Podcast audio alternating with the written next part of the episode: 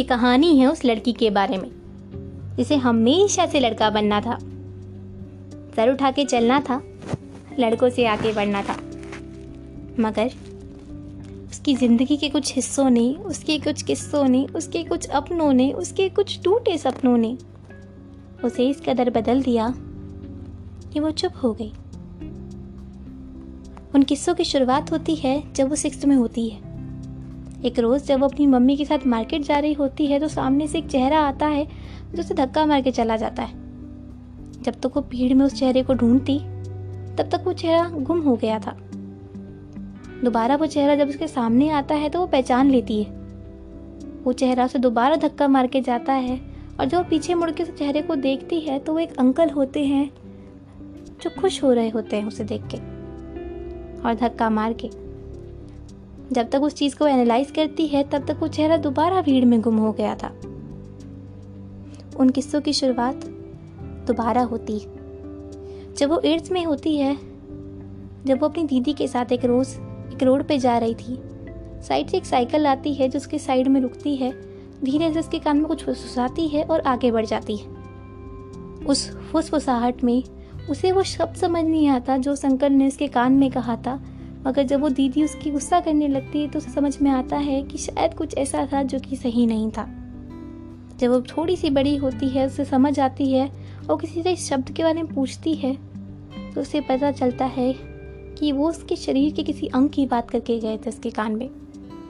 इसे सुन के उसे भी बुरा लगता है।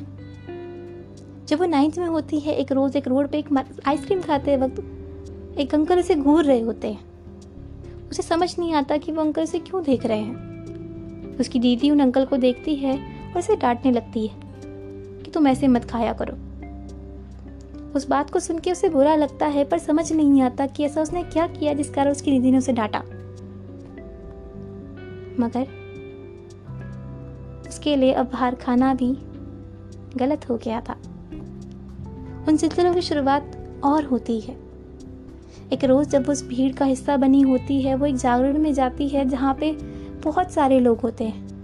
उस भीड़ में पीछे से एक हाथ आता है जिसके, उसके पीछे छू के चला जाता है।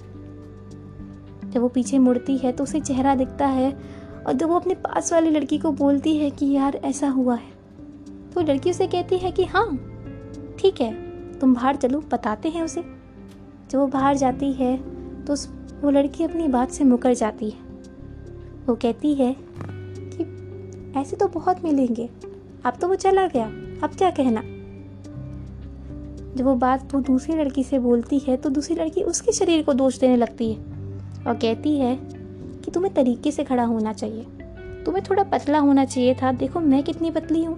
मुझे तो कोई कुछ करके नहीं चाहता तुम्हें थोड़ा एक्टिव होना चाहिए था। इस बार गलती उसके कपड़ों की नहीं, उसके फिगर की निकाली गई। एक रोज़ जब उसकी फ्रेंड के साथ वो रोड पे जा रही होती है तो साइड से एक बाइक रुकती है और एक लड़का उस, उसकी फ्रेंड से पूछता है कि आपका नंबर क्या है? जब वो लड़की उस लड़की के लिए स्टैंड करने की कोशिश करती है, उस लड़के को बोलती है, चप्पल का साइज़ देखा है? वो लड़का बोलता है, मार दो, हमें कोई गम नहीं होगा। उस बात को सुन के वो बहुत गुस्सा होती है, अपने घर पे जाती है, अपनी मम्मी को बताती है और उसकी मम्मी भी कहती है हाँ ठीक है, अभी चलते हैं। जब वो उस जगह पे वापस जाते हैं जहाँ पे वो सब हुआ, वो लड़का उनकी नज़रों के सामने से चला जाता है और वो कुछ नहीं कर पाती। जब तक वो अपनी मम्मी को बताती, तब तक वो चेहरा दोबारा उसकी आँखों से उस भीड़ में गुम हो चुका था। जब वो घर जाती है, उसके परिवार में से किसी की आवाज़ आती है कि ज़रूर तुमने ही कपड़े ठीक नहीं पहने थे। ज़रूर तुम्हारी ही टाइट जीन्स थी, तभी तुम्हें ऐसा करा गया। तभी उसने तुम्हें ऐसा बोला। बिना ये सुने कि वो कमेंट उसके लिए नहीं किसी और के लिए आया था। इस बार दोष उसके कपड़ों का निकाला गया। जब वो इलेवेंथ में थी, जब शॉर्ट स्कर्ट अब फुल पैंट हो चुकी थी, जब हाफ़ स्लीव्स की शर्ट अब फुल शर्ट हो चुकी थी तो कभी कभी उसे उसकी स्कूल की ड्रेस में अपने स्कूल से डायरेक्ट ट्यूशन आना पड़ता। रास्ते में बहुत लोग देखा करते, कुछ कमेंट करा जा करते, कुछ स्कोल करा करते, कुछ स्टॉक किया करते। कभी उनका वो रिस्पॉन्स करती? तो लोग और फॉलो करते। और वो चुप रहती तो लोग कोशिश करते उसके मुँह से कुछ ना कुछ बुलवाने की। अगर वो किसी को अनजाने में सुना देती तो लोग कहते कि, मैडम, हमने तो आपको कुछ कहा ही नहीं। और वो अपनी बात से मुकर जाते।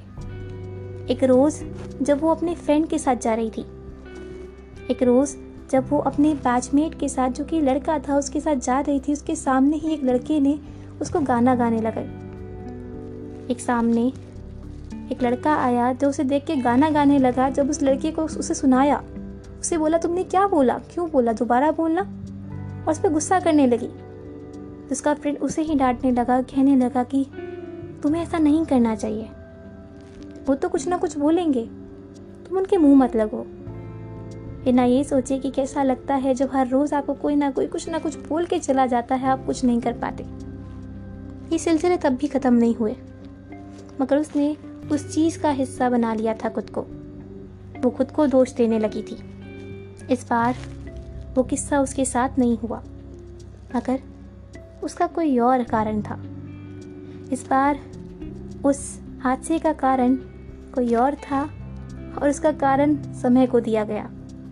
एक रोज़ जब उसकी फ्रेंड अपने ट्यूशन से घर आ रही थी, तब रास्ते में अंधेरा था। एक रोज़ जब उसकी फ्रेंड घर से ट्यूशन आ रही थी तो रास्ते में अंधेरा था। उस अंधेरे में एक हाथ जो पीछे से आता है और उसकी कमर को छू के चला जाता है। जब वो पीछे देखती है तो बाइक पे तो लड़के होते हैं जो उसे देख के स्माइल कर रहे होते हैं। उस हादसे के बाद वो ट्यूशन में जाती है, कोने की सीट पकड़ती है, डरी हुई सी, सहमी हुई सी, कांपने लगती। है उस हादसे को सोच के जब वो बात उस लड़की को बताती है तो उसे एहसास होता है कि मेरे साथ ऐसा हो सकता था।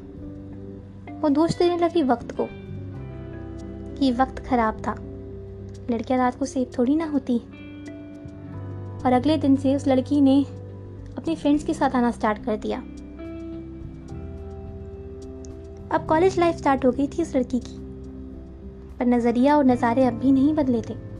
उसने तो खुद को अपना लिया था कि, भाई, मेरे कपड़ों में गलती हो सकती है, शायद शायद वक्त की गलती हो सकती है, शायद शायद मैं किसी को जवाब दूँ, तब मेरी गलती हो सकती। उस सारी गलतियों को अपनाने के बाद उसने खुद को खो दिया। मगर अब हाथ से उसके साथ नहीं तो उसके आसपास वालों के साथ होते। जब उसकी फ्रेंड्स कभी क्रॉप टॉप पहन के आती, सामने से कुछ नज़रें आती जो उस फ्रेंड की कमर पे अटकी हुई थी। मानो उन कमरों को हाथ से छूना चाहती थी। और वो इंसान उसके सामने से जाता। वो लड़की तो उसे इग्नोर कर देती, मगर वो लड़की उसे इग्नोर ना कर पाती। वो किस्सा और वो हादसा उसके सामने, उसकी आँखों में कहीं सहम सा जाता।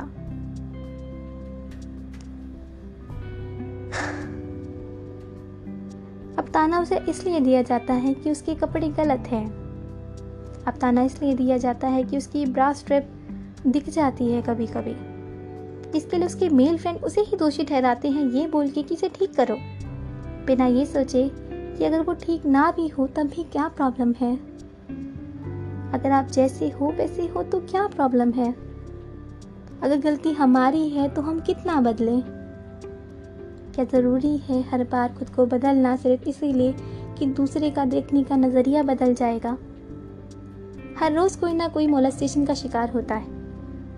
हर रोज़ कोई ना कोई कुछ ना कुछ चीज़ सहता है। कुछ को ये बोल के चुप करा दिया जाता है कि तुम इग्नोर करना सीखो।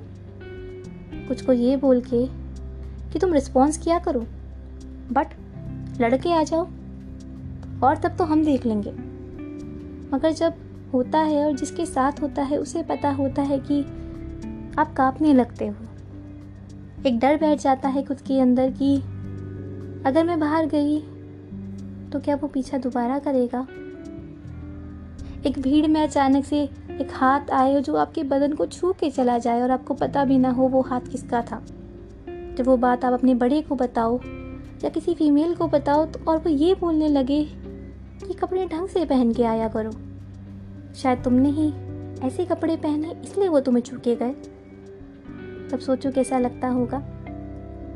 हम बताने की उम्मीद भी उनको करते हैं जिनको हर रोज़ उसी चीज़ में तोला जाता है। गलती किसी के भी हो, पर हर रोज़ किसी लड़के को किसी और के कारण सुनना ज़रूर पड़ता है। हर रोज़ हमें जज किया जाएगा। हर रोज़ हमें झुकना पड़ेगा, हर रोज़ हमें उठना पड़ेगा। बस इस बात को मत भूलना कि आप कैसे थे और आपको कैसा बनना है।